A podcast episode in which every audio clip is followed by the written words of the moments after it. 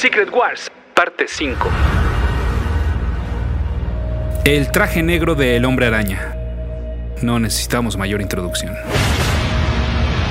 Escuchas. Escuchas un podcast de Dixo. Escuchas a Capitán Pada y sus monitos. Capitán Pada y sus monitos. Cómics y fantasía con Héctor Padilla. Por Dixo. La productora de podcast más importante en habla hispana. Recuerden que mi correo electrónico es el mail de pada. Esto es todo seguidito, el mail de.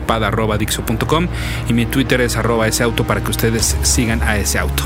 Entre el caos llega un disfraz, decía el único cintillo de la portada número 8 de las Marvel Super Heroes Secret Wars, realizada por el artista tradicional de la serie Mike Seck. Y sí, en medio y adelante de una guerra entre héroes y villanos, se mostraba a alguien que indiscutiblemente era el hombre araña, pero no necesariamente con la imagen que nos remitía al superhéroe. Más asombrado que asombroso, podríamos jurar que detrás de la máscara también se estaba acostumbrando a un traje completamente negro, con ojos blancos y con una araña en el pecho del mismo color, pero mucho más grande, y un estilo diferente al que traía en el clásico rojo y azul.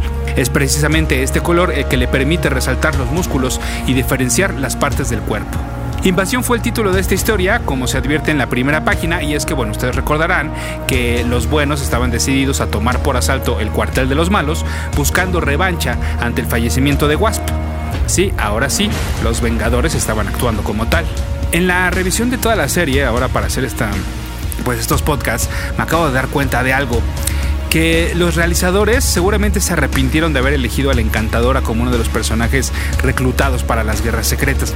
Y es que, pues sí, no deja de ser una diosa asgardiana, mucho más poderosa que la mayoría de los villanos que buscaban su egoísta interés. Por eso, siento que termina por estorbar y si recuerdan, pues bueno, en uno de los enfrentamientos anteriores no apareció por andar charlando con Thor.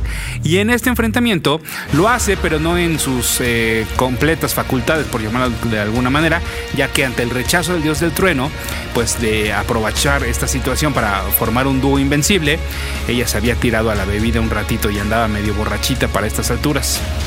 Otro cuya participación no fue requerida en esta, en esta invasión, eh, y esto, bueno, pues afortunadamente para el bando del Capi, es el Doctor Doom, quien tampoco se podía levantar de la cama, pero no por no conocer las medidas de los vasos rojos, sino porque en el número anterior Galactus se había percatado de su presencia en su nave, y como cuando pisamos fuertemente en el piso para espantar a un animal, fue expulsado desde el espacio y hacia la Tierra.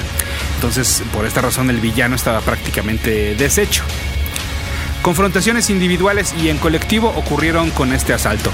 Iron Man contra el Wrecker en un adelanto de una pelea que años después repetiría en otro gran crossover de Marvel.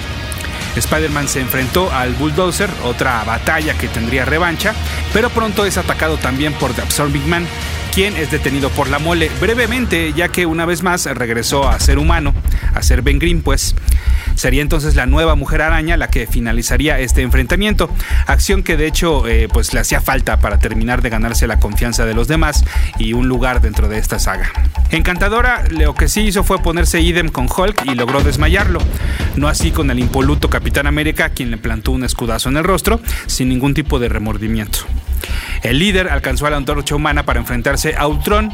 Sí, esto sí es posible, de hecho, en los cómics. Y pues gracias a la modalidad Nova Flame del 4 Fantástico, o sea, pues un calorón, pues, pudieron vencer al robot de Adamantio quien guardaba la entrada al cuarto del Doctor Doom, pero como ya les mencionaba, ante la poca fuerza del monarca, y bueno, sin siquiera se estaba dando cuenta de todo lo que estaba pasando, pues el capitán simplemente le dio la espalda y se fue. El hombre araña peleó y derrotó a Titania, Sí, una vez más habría revancha, pero esto ya empezaba a causar estragos en su disfraz. Además recuerden que no contaba con sus telarañas, pues sus lanzadores fueron usados como parte del truquito que se inventó Richards para escapar de la montaña, como ya les platicaba en otro podcast. El que sí había alcanzado a fabricar un par de flechas más fue Hawkeye, quien se enfrentó a un par de villanos antes de formar parte de la escena, digamos, la más ridícula de toda la saga. Como Claw estaba loco y Lizard no entiende muchas cosas, pues entonces se pusieron a jugar palmaditas junto con Ben Grimm. O sea, Hawkeye y Ben Grimm de un lado y los otros dos del otro lado. Esos, ya saben, esos juegos de manos en los que te sientas en el suelo y cantas. El de, por ejemplo, el de... Marinero se fue a la mar y mar para ver qué podía ver y ver y ver. Lo único que pudo ver y ver y ver fue el fondo de la mar y mar y mar. Esto es Capitán Pada y sus monitos. Ya habían terminado la invasión y entonces pues bueno, capturaron a los malos y los encerraron y atendieron a los heridos en mayor o menor medida. Por ejemplo, recogieron a She-Hulk y la pusieron en una cama regenerativa y Reed Richards se había quemado poquito las manos por tratar de salvar a Iron Man de un ataque de volcana, pero la armadura todavía estaba caliente. Mientras se recuperaban en otro punto de Battleworld, recordarán que Sagi, la extraterrestre, había caído dormida de manera involuntaria.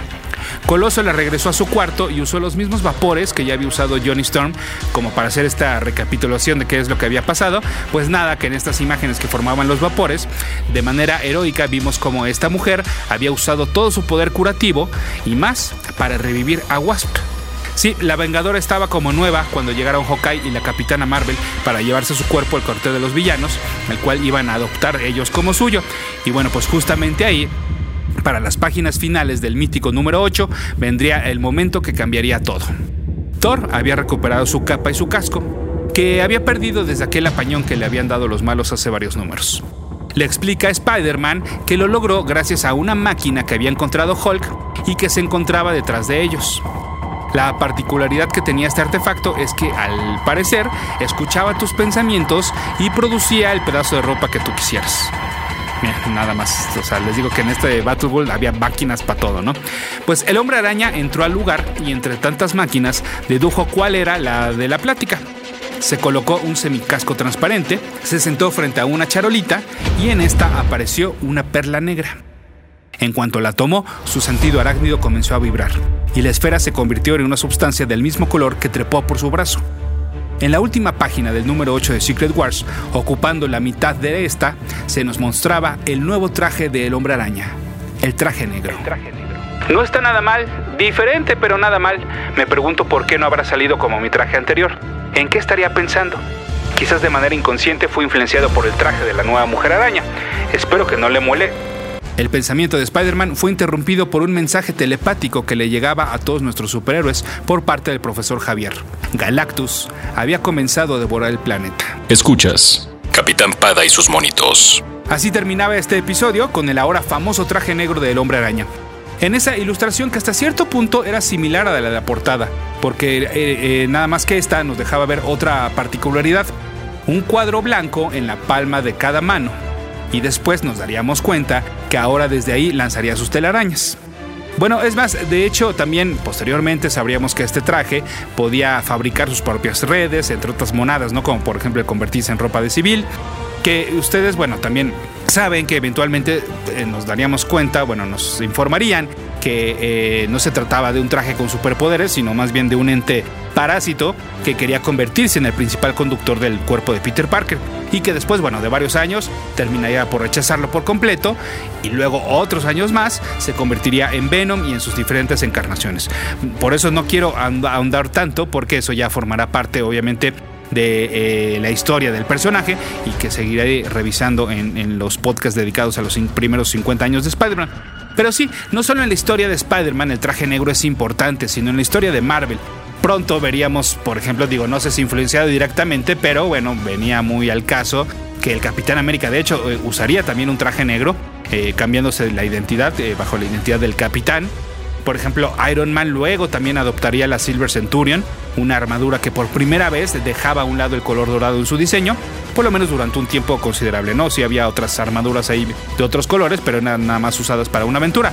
O sea, sí, en esos momentos, en estos años, había pues eh, varios cambios en los disfraces de los eh, eh, personajes principales de Marvel. Ahora, por ejemplo, pues este rostro de Spider-Man ya mucho más sencillo, es decir, nada más los ojos y la cara, pues no estorbaban para que el personaje siguiera siendo el emblema de la editorial. Tan es así que durante varios meses, en las historietas que se vendían a través del mercado directo, en el recuadro en el cual aparecía por lo general el código de barras, los que eran del mercado directo, pues simplemente aparecía esta máscara con los ojos blancos.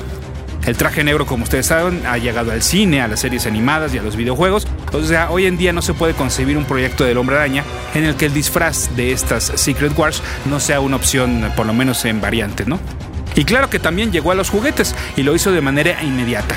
La serie 2 y última de los muñecos basados en esta saga estaría encabezada, pues bueno, justamente por el único personaje que apareció en dos versiones, es decir, el mencionado Spider-Man con el traje rojo y azul en la serie 1 y un Spider-Man de traje negro en la serie 2. De mi experiencia con esta versión, pues bueno, ya les platiqué en su momento en el podcast número 28. Y de la serie 2 de los juguetes de Secret Wars, les platicaré en el siguiente podcast. Dixo presentó Capitán Pada y sus monitos. El diseño de audio de esta producción estuvo a cargo de Fernando Benavides.